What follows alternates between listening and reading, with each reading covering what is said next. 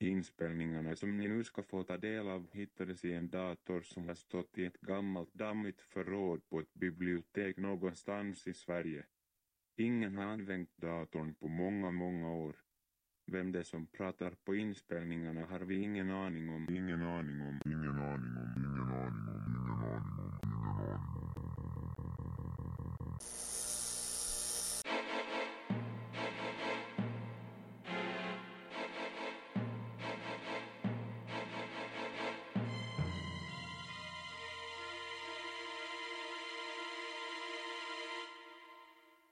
Mina vänner.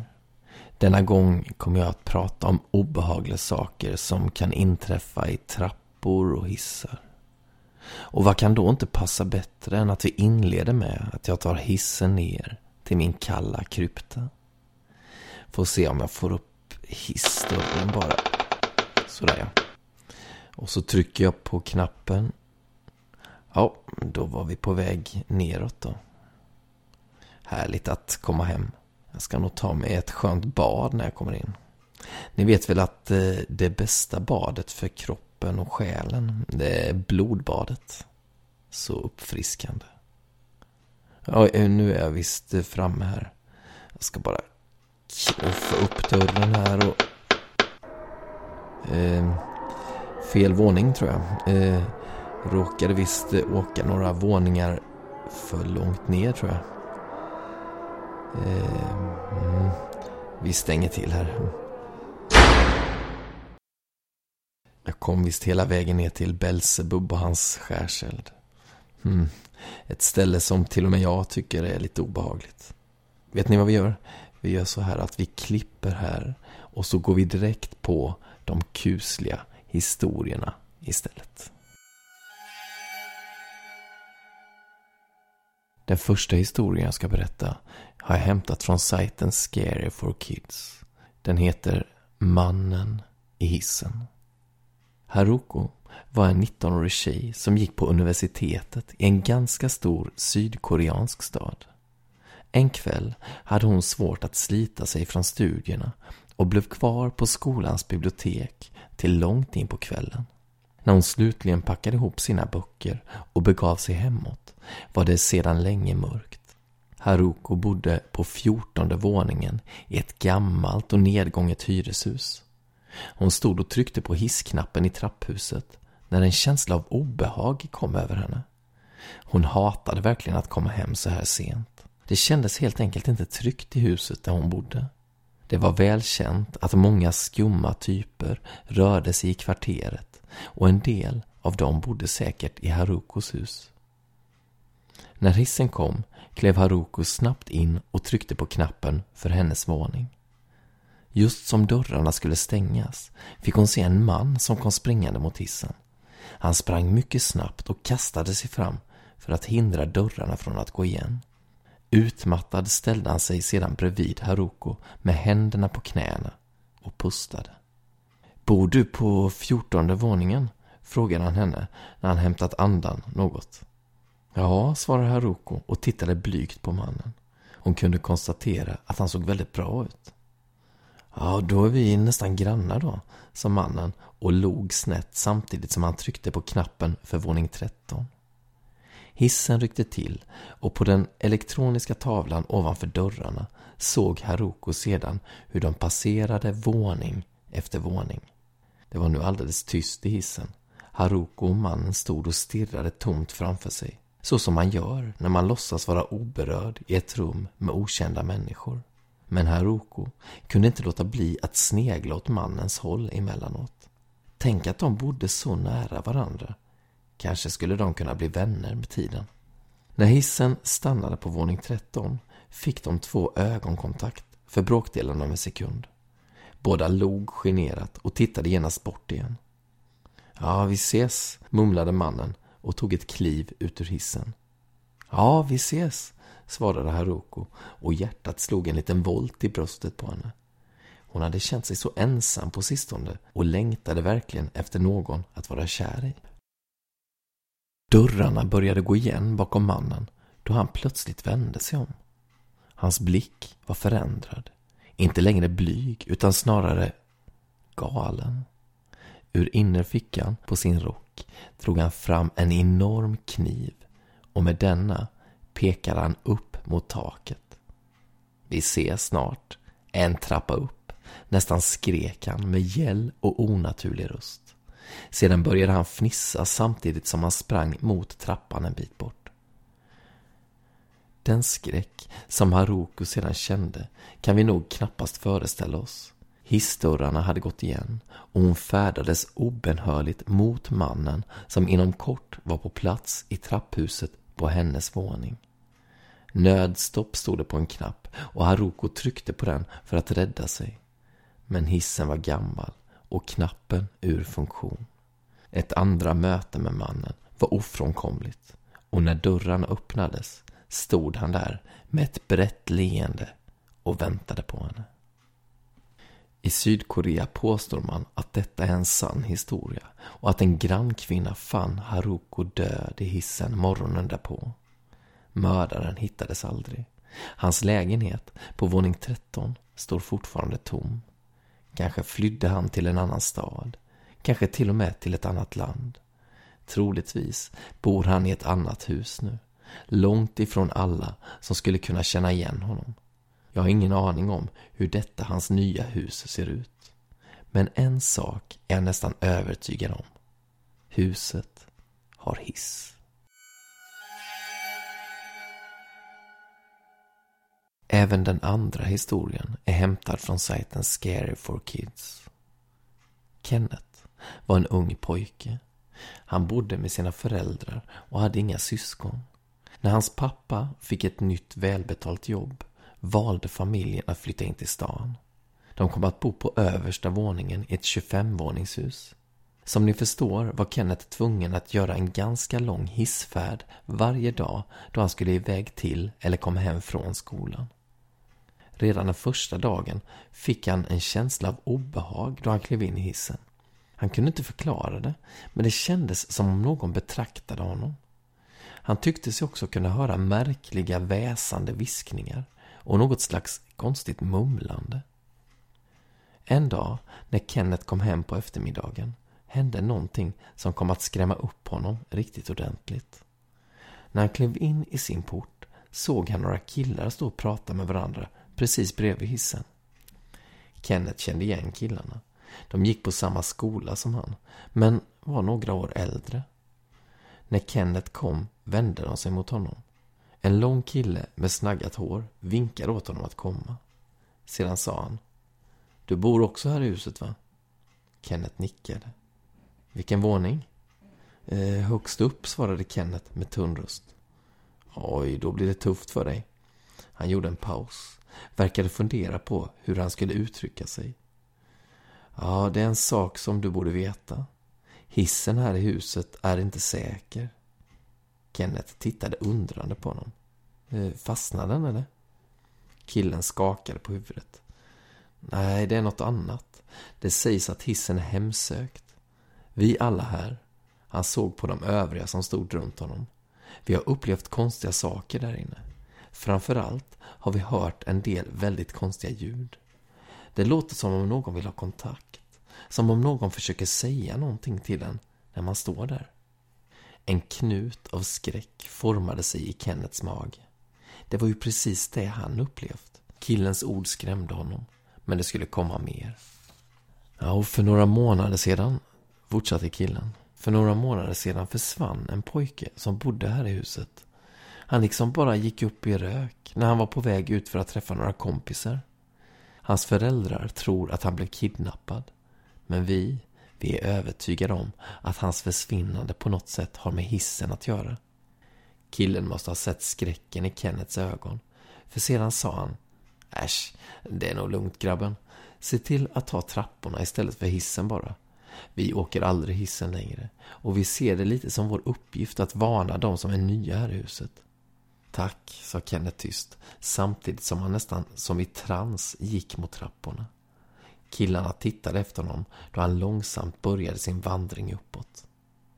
När Kenneth nådde sin våning formligen slängde han upp dörren och kastade sig i famnen på sin mamma.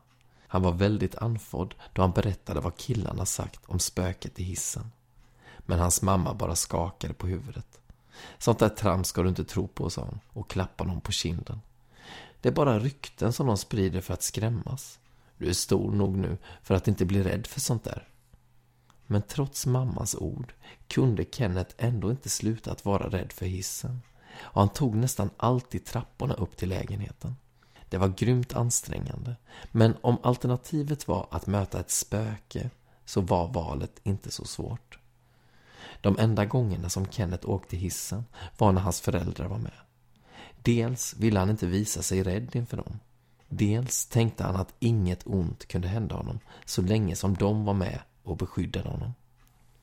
En kväll när Kenneth var på väg hem efter en extra lång fotbollsträning slog det honom att han kanske skulle ta hissen ändå, trots att han var ensam.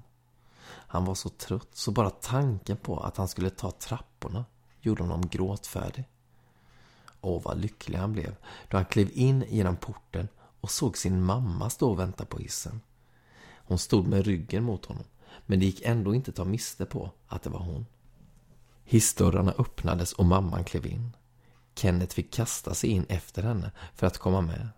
När dörrarna stängdes insåg han till sin fasa att belysningen i hissen inte fungerade. Mörkret var totalt. Man såg inte ens handen framför sig. Kenneth var sanslöst rädd. Men vetskapen om att hans mamma stod bredvid honom gjorde honom lugnare. Hissen började långsamt röra sig uppåt genom byggnaden. Då hörde plötsligt Kenneth ett märkligt ljud. Det lät som om någon fnissade. Mamma, sa Kenneth med darrig röst. Eh, hörde du det där? Mamman svarade inte. Istället hördes det där ljudet igen, fast högre denna gång. Det var helt klart ljudet från en fnittrande människa. Men det var inte mammas skratt han hörde. Snarare skrattet från en man. Så återigen frågade Kenneth. Mamma, du hör väl ljudet? Är det någon mer här i hissen? Svaret han fick gjorde honom förlamad av skräck. Med mörk, hård röst svarade någon. Hur kunde du vara så dum så du trodde att jag var din mamma?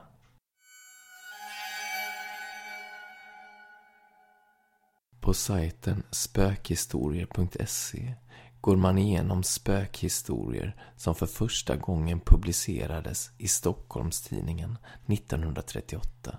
Historien jag nu ska läsa skickades in till tidningen av signaturen D.D.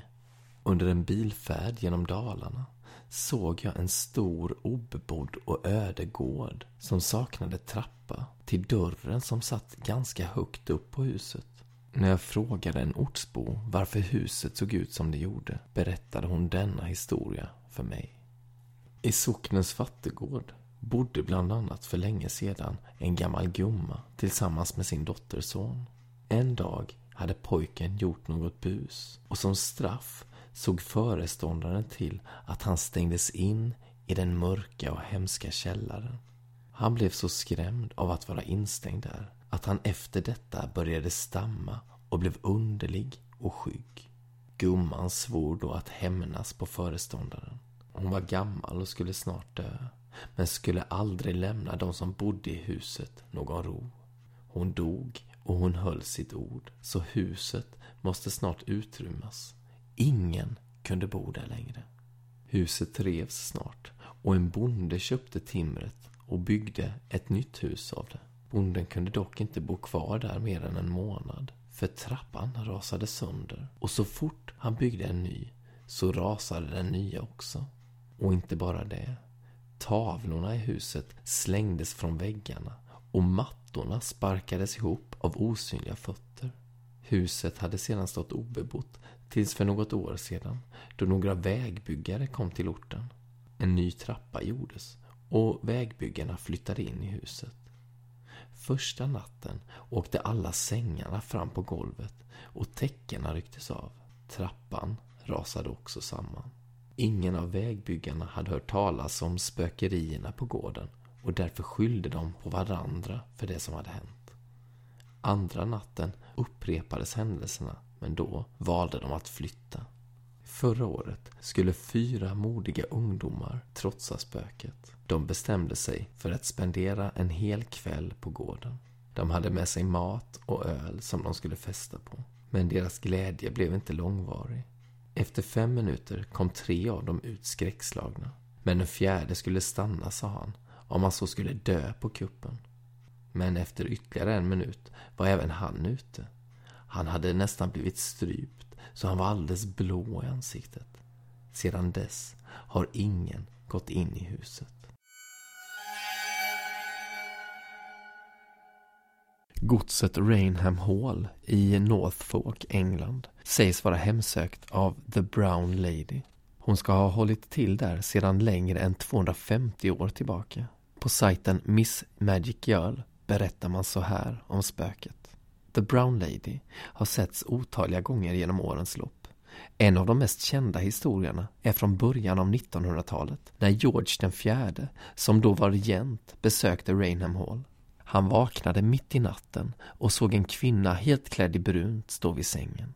Han blev så rädd att han sa att han inte tänkte stanna en timma till i det här förbannade huset. Spöket visade sig även julen 1835. Då sågs hon av en viss Colonel Loftus. Han såg henne först i korridoren. När han kom emot henne försvann hon nedför trappan. Till skillnad från George den fjärde så stannade Loftus kvar. Han såg The Brown Lady igen, en kväll senare, i trappan. Då bar hon en lykta. 1936, efter att ännu fler personer sett henne, så anställdes en fotograf, Indra Shira, som skulle ta foton av Rainham Hall. Då togs ett av de mest kända spökfotona någonsin. Vem var modellen? Jo, vårt brunklädda spöke såklart. Shira såg spöket i trappan. Han sa åt sin assistent att ta bilden. Hans assistent såg inte själv spöket när han tog bilden. Men han tog bilden i den riktning som Shira pekade.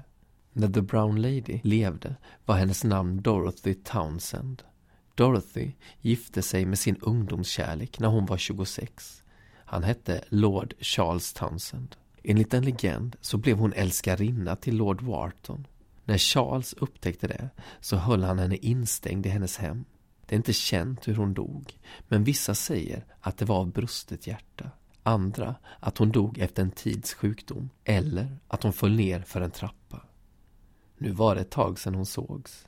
Vissa påstår att hon har flyttat och börjat spöka på Sandringham House istället. Själv så hoppas jag att hon har fått frid i själen. De två följande historier jag nu ska berätta är hämtade från sajten Scary for Kids. Den första historien utspelar sig i Ukraina någon gång i mitten av 1990-talet. En ruggig och kall höstkväll kallas polisen till ett slitet och nedgånget bostadsområde i en större stad i Ukraina. Den som ringer säger att det ligger en död man i hissen i ett ganska högt lägenhetshus. Två polismän åker dit och mycket riktigt, i hissen finner de en livlös man på golvet. Han är alldeles kritvit och vid en närmare granskning upptäcker man att kroppen är helt tömd på blod. Man ser också två underliga små stickhål i den dödes hals. Konstigt nog finner man inga som helst blodspår i hissen. En månad senare är det dags igen. En död 13-årig flicka påträffas i samma hiss. Inte heller hon har något blod kvar i sina ådror. Har blodet på något vis pumpats ut från de där två små hålen på hennes hals? Ingen kan svara. Det hela är mycket mystiskt. Nu börjar ryktet gå om att det finns en vampyr som härjar i huset. Folk är livrädda och hissen slutar att användas. Situationen blir snart ohållbar. Polisen blir nerringd av personer som hotar med att hitta och konfrontera mördaren på egen hand om man inte löser mysteriet snart. Två polismän utses därför att bevaka hissen. De får i uppdrag att åka hissen flera gånger per dag. Inget konstigt inträffar under den första och andra dagen.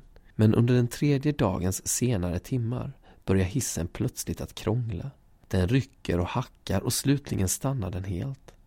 Samtidigt börjar de skarpa lysrören i taket att flimra. Ett eskalerande surr hörs från dem och sedan blir allt svart. De två polismännen sitter nu fast i en kolsvart hiss. Lyckligtvis har de ficklampor med sig och de börjar panikslaget att lysa i hissens alla hörn och skrymslen för att försäkra sig om att de är ensamma. Det är de.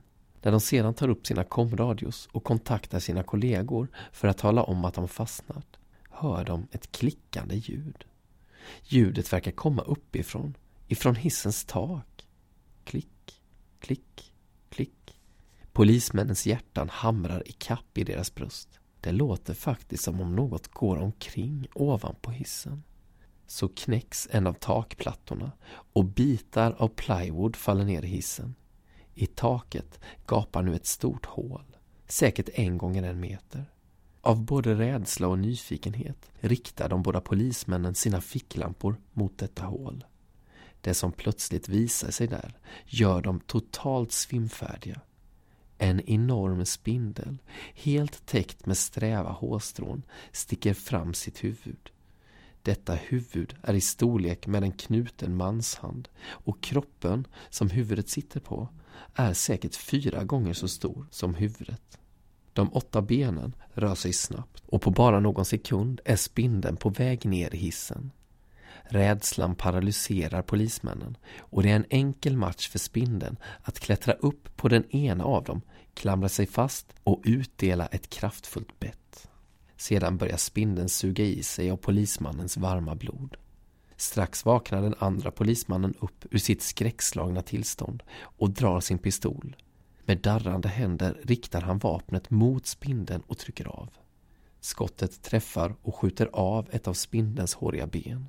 Käkarna släpper taget om den andra polismannens hals och spindeln flyr upp till sitt gömställe på hissens tak. När ytterligare några polismän anländer till platsen cirka en timme senare möts de av en fruktansvärd syn. I hissen finner de den ena polismannen död på golvet. Hans kropp är vitare än snö. I ena hörnet av hissen sitter den andra polismannen och skakar. Då och då väser han fram något ohörbart. När poliserna kommer närmare inser de vad han säger. Hårig är ordet han upprepar gång på gång. När polismannen kommer till sans några timmar senare berättar han vad som har hänt. Armén kallas in och med eldkastare förintas allt levande som kan tänkas finnas i hisschaktet. I askan hittas sedan till allas fasa två gigantiska förkolnade spindelkroppar samt ett större antal halvt smälta spindelägg. Många har teorier kring huruvida de enorma spindlarna kunde existera och hur det kom sig att de livnärde sig på människoblod. Den mest sannolika teorin är att en helt ny spindelart skapats i och med att radioaktivt avfall läckte ut när kärnkraftverket i Tjernobyl havererade 1986. När en person läggs in på sjukhus i Sydkorea får hon alltid ett vitt armband kring vänster handled. På detta armband står patientens namn och personnummer. Om patienten dör placeras ett rött armband kring hennes högra handled. Därefter förs den döde till bårhuset. På ett sjukhus någonstans i Sydkorea jobbade en ung läkare. Sjukhuset var underbemannat och arbetet var därför slitsamt. Inte sällan arbetade läkaren fram till långt in på nätterna. Och det var just under ett sånt här sent arbetspass som det jag nu ska berätta om inträffade. Klockan var cirka halv tre på natten då läkaren avslutade sin sista operation. Han befann sig på den femte våningen och tryckte på knappen för att kalla till sig hissen. Han gäspade stort. Vid den här tiden var det väldigt tyst på sjukhuset. De flesta patienter sov och många läkare och sjuksköterskor hade gått hem. När läkaren klev in i hissen stod en person redan där. En kvinna. Läkaren och kvinnan började småprata lite grann medan hissen rörde sig neråt. Hissen stannade inte förrän den nådde bottenplan, vilket var märkligt eftersom varken läkaren eller kvinnan hade tryckt på knappen för denna våning. När dörrarna öppnades stod där en gammal gråhårig man och stirrade in i hissen med tom blick. Innan han hann kliva in hade läkaren hunnit trycka på dörrstängningsknappen och dörren gick igen precis framför näsan på mannen. Hissen började röra sig uppåt igen. Varför gjorde du så där? frågade kvinnan. Det var tydligt att hon var väldigt förvånad. Läkaren tittade allvarligt på henne och sa Jag har opererat många människor. Oftast överlever patienterna, men ibland dör de. Jag har sett många människor dö. När de dör får de ett rött armband. Den där mannen nere i källaren, han hade ett sådant rött armband. Kvinnan hade blivit alldeles blek medan läkaren pratade. Hon var tyst en lång stund. Sedan sa hon med svag, nästan viskande röst. Är du alldeles säker? Hade han verkligen ett sånt här? Hon höjde sin högerarm och visade det röda armbandet som satt där.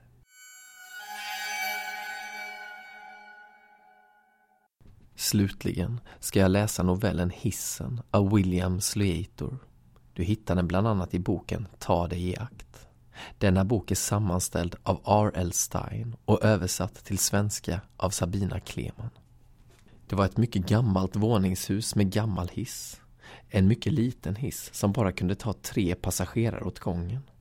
Martin, en smal tolvåring, kände sig illa till mods i den från första dagen han och hans pappa flyttade in i den nya lägenheten. Han var förvisso alltid nervös i hissar och var rädd att de skulle ramla ner. Men det var något särskilt otrevligt med just den här hissen. Den ondskefulla stämningen kanske berodde på det bleka ljuset från det enda lysröret i taket. Problemet kanske var dörren som aldrig stannade öppen tillräckligt länge och slog igen med sådan olycksbådande slutgiltighet. Det kanske var sättet som maskineriet liksom suckade av trötthet varje gång hissen lämnade en våning. Som om den aldrig skulle ta sig till nästa. Det kanske helt enkelt var så att han kände sig instängd i den. Hissen var så liten att det kändes obehagligt trångt, bara det var en enda person till där inne. När han kom hem från skolan, dagen efter de flyttat in, provade Martin att ta trapporna upp. Men de var nästan lika hemska. Utan fönster och mörka, med flera mörka avsatser där lamporna gått sönder. Fotstegen ekade bakom honom som om det var en annan person där bakom som kom allt närmare. När han väl kom upp till sjuttonde våningen, vilket tog en evighet, var han utmattad och andfådd. Hans pappa, som arbetade hemma, ville veta varför han var så andfådd. Ja, men varför tog du inte hissen? frågade han och rynkade pannan mot Martin när han förklarade att han hade gått trappan upp. Hans min verkade säga Du är inte bara mager och dålig på sport, du är feg också. Efter det tvingade Martin sig att ta hissen. Han var tvungen att vänja sig vid den, precis som han fick vänja sig vid att bli mobbad i skolan och alltid bli vald sist på gympan.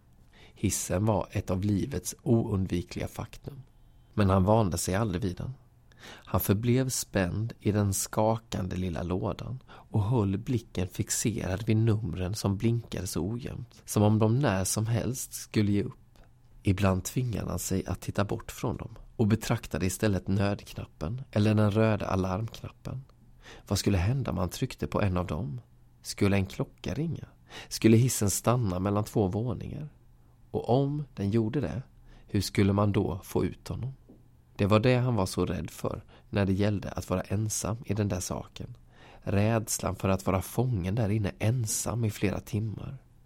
Men det var inte mycket bättre när det var andra passagerare med heller. Han kände sig för nära in på dem, för intim. Och han var alltid så medveten om vilken ansträngning folk la ner på att inte titta på varandra utan istället stirra rakt ut i luften. I just den här situationen var det en fördel att vara kort eftersom hans ansikte befann sig under de vuxnas ögonhöjd och efter ett hastigt ögonkast ignorerade de honom. Ända tills den morgon då hissen stannade på fjortonde våningen och den feta kvinnan steg in. Hon hade på sig en trådsliten grön kappa som böljade omkring henne. Anklarna vällde ut över smutsiga gymnastikskor. När hon hasade in i hissen var Martin säker på att han kände den gunga till under hennes vikt. Hon var så stor att hon fyllde hela utrymmet. Kappan strök emot honom och han var tvungen att trycka in sig i ett hörn så att hon skulle få plats. Det skulle absolut inte ha varit plats för en till. Dörren slog hastigt igen bakom henne och sedan, tvärt alla andra, ställde hon sig inte vänd mot dörren. Hon stod med ryggen mot dörren, väsande och stirrande rakt på Martin. För ett ögonblick mötte han hennes blick. Hennes ansikte verkade ihoptryckt av de väldiga köttiga kinderna. Hon hade ingen haka, utan bara en enorm svullen massa till hals, som knappt omslöts av kappkragen. Det tunna röda håret hölls tillbaka av ett hårspänne i plast. Och blicken i de små blå ögonen var skarp och genomträngande och borrade sig in i Martins ansikte. Han såg tvärt bort från henne till siffrorna över dörren. Hon vände sig inte om. Tittade hon fortfarande på honom? Han kastade en hastig blick på henne och såg snabbt undan igen. Hon tittade fortfarande på honom. Han ville blunda. Han ville vända sig om och stirra in i hörnet. Men hur skulle han kunna göra det? Hissen knarrade ner till tolv, elva. Martin tittade på klockan. Han tittade på siffrorna igen. Det var inte ens nere på nio än. Och sedan, mot hans vilja, drog sig blicken tillbaka till hennes ansikte. Hon tittade fortfarande på honom. Hennes näsa pekade lite uppåt. Hon såg lite grisaktig ut. Han såg bort igen och knöt händerna medan han kämpade mot impulsen att knipa ihop ögonen mot henne. Hon måste vara knäpp. Varför skulle hon annars stirra på honom så? Vad tänkte hon göra sedan? Hon gjorde ingenting. Hon tittade bara på honom och andades ljudligt tills de äntligen kom ner till första våningen. Martin hade velat rusa förbi henne för att komma ut, men det fanns ingen plats. Han kunde bara vänta tills hon vände sig om, motvilligt tyckte han, och långsamt tog sig ut i lobbyn. Och sedan sprang han. Han brydde sig inte om vad hon trodde. Han sprang förbi henne, ut i friska luften och han sprang nästan hela vägen till skolan. Han hade aldrig känt sig så lättad tidigare. Han tänkte på henne hela dagen. Bodde hon i huset? Han hade aldrig sett henne tidigare och huset var inte speciellt stort. Bara fyra lägenheter på varje våning. Det verkade troligt att hon inte bodde där, utan bara hade hälsat på någon. Men om hon nu bara hälsade på någon, varför gick hon då därifrån halv åtta på morgonen? Man hälsade inte på folk vid den tiden på dagen. Innebar det att hon bodde i huset? I så fall var det troligt, helt säkert, att hon någon gång igen skulle åka hiss tillsammans med honom. Han var tveksam när han närmade sig huset efter skolan. I lobbyn funderade han på att ta trapporna. Men äh, det var ju löjligt. Varför skulle han vara rädd för en gammal kvinna? Om han var rädd för henne, lät henne kontrollera honom. Var han värre än allt de kallade honom i skolan? Han tryckte på knappen och gick in i den tomma hissen. Han stirrade på ljusen och manade på hissen. Den stannade på tredje våningen. Det är åtminstone inte på 14, sa han till sig själv. Den som hon hälsade på bodde på 14. Han såg dörren glida upp och avslöja en grön kappa, ett grisaktigt ansikte och blå ögon som redan stirrade på honom som om hon visste att han var där. Det var inte möjligt. Det var som en mardröm. Men där var hon, massivt verklig. På väg upp, sa han och rösten lät eh, förödmjukande pipig. Hon nickade med dallrande fläsk och steg in. Dörren slog igen. Han såg hennes knubbiga hand röra sig mot knapparna. Hon tryckte på 18, inte 14. Översta våningen, en våning över hans egen. Hissen darrade till och började gå uppåt. Den feta kvinnan tittade på honom. Han visste att hon hade gått på på 14 tidigare på dagen. Så varför var hon nu på trean, på väg upp till 18? De enda våningarna han någonsin var på var 17 och 1. Vad höll hon på med? Hade hon väntat på honom? Åkte hon med honom med vilje? Men det var ju knäppt. Hon kanske hade massor av vänner i byggnaden. Eller så var hon en städerska som arbetade i de olika lägenheterna. Så måste det vara. Han kände hennes blick medan han stirrade på siffrorna som blinkade till, en efter en. Långsammare än vanligt tyckte han. Hissen kanske var trög för att hon var så tung. Det var meningen att den skulle klara tre vuxna, men den var gammal.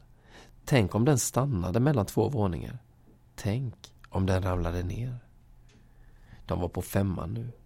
Det slog honom att han kunde trycka på sjuan, gå av där och gå resten av vägen. Och han skulle ha gjort det om han bara hade nått knapparna.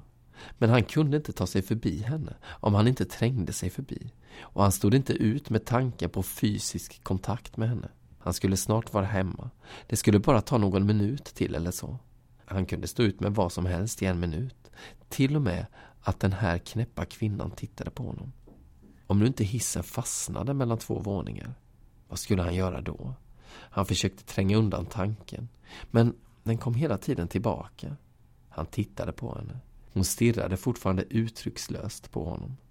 När hissen stannade på hans våning flyttade hon sig knappt. Han var tvungen att tränga sig förbi henne, trycka sig mot hennes fruktansvärt stickiga kappa, skräckslagen inför att dörren skulle slå igen innan han hann ut. Hon vände sig hastigt om och tittade på honom när dörren slängdes igen. Nu vet hon att jag bor på sjuttonde våningen, tänkte han. Har du sett en fet kvinna någon gång i hissen? frågade han sin pappa den kvällen. Det kan jag inte säga att jag gjort, svarade han utan att titta upp från tvn. Han visste att han nog gjorde ett misstag, men han var tvungen att berätta det för någon.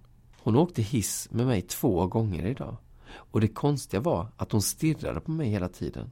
Hon tittade inte bort ens för en sekund.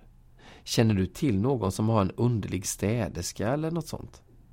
Vad hetsade upp dig så för nu? sa hans pappa och såg otåligt upp från tvn. Nej, jag hetsade inte upp mig. Det var bara konstigt att hon stirrade så på mig. Du vet ju att folk sällan tittar på varandra i hissen. Och hon tittar på mig hela tiden.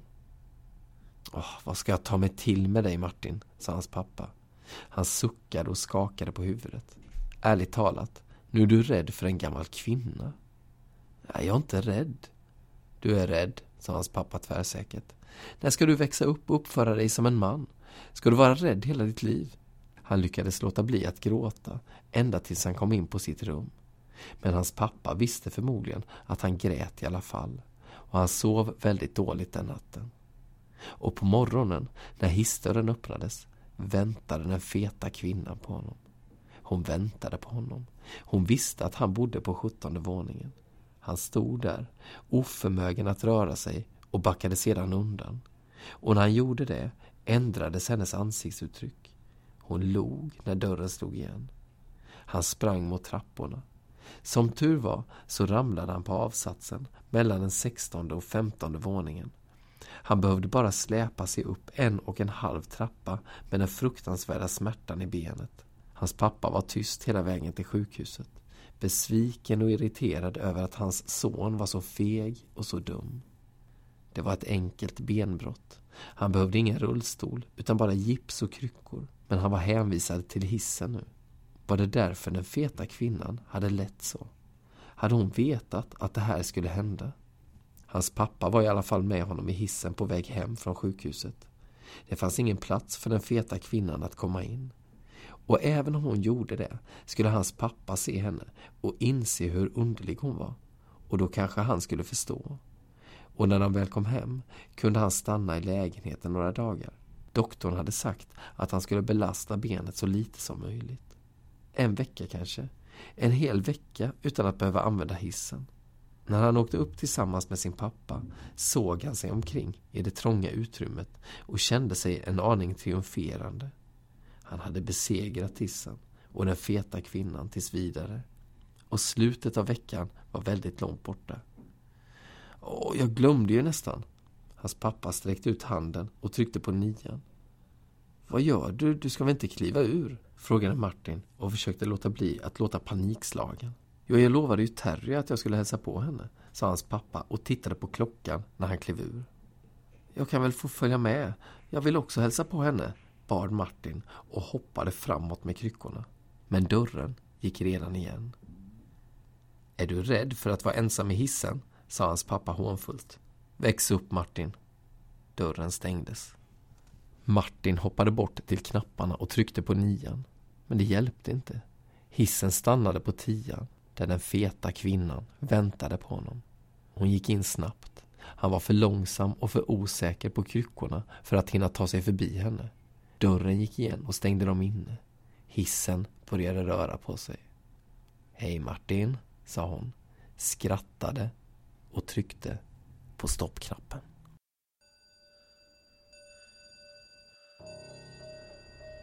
En riktigt hisnande historia det där. Det är dags att säga farväl för den här gången. Men kom ihåg, till nästa gång. Ondskan finns där ute. Så håll ögonen öppna.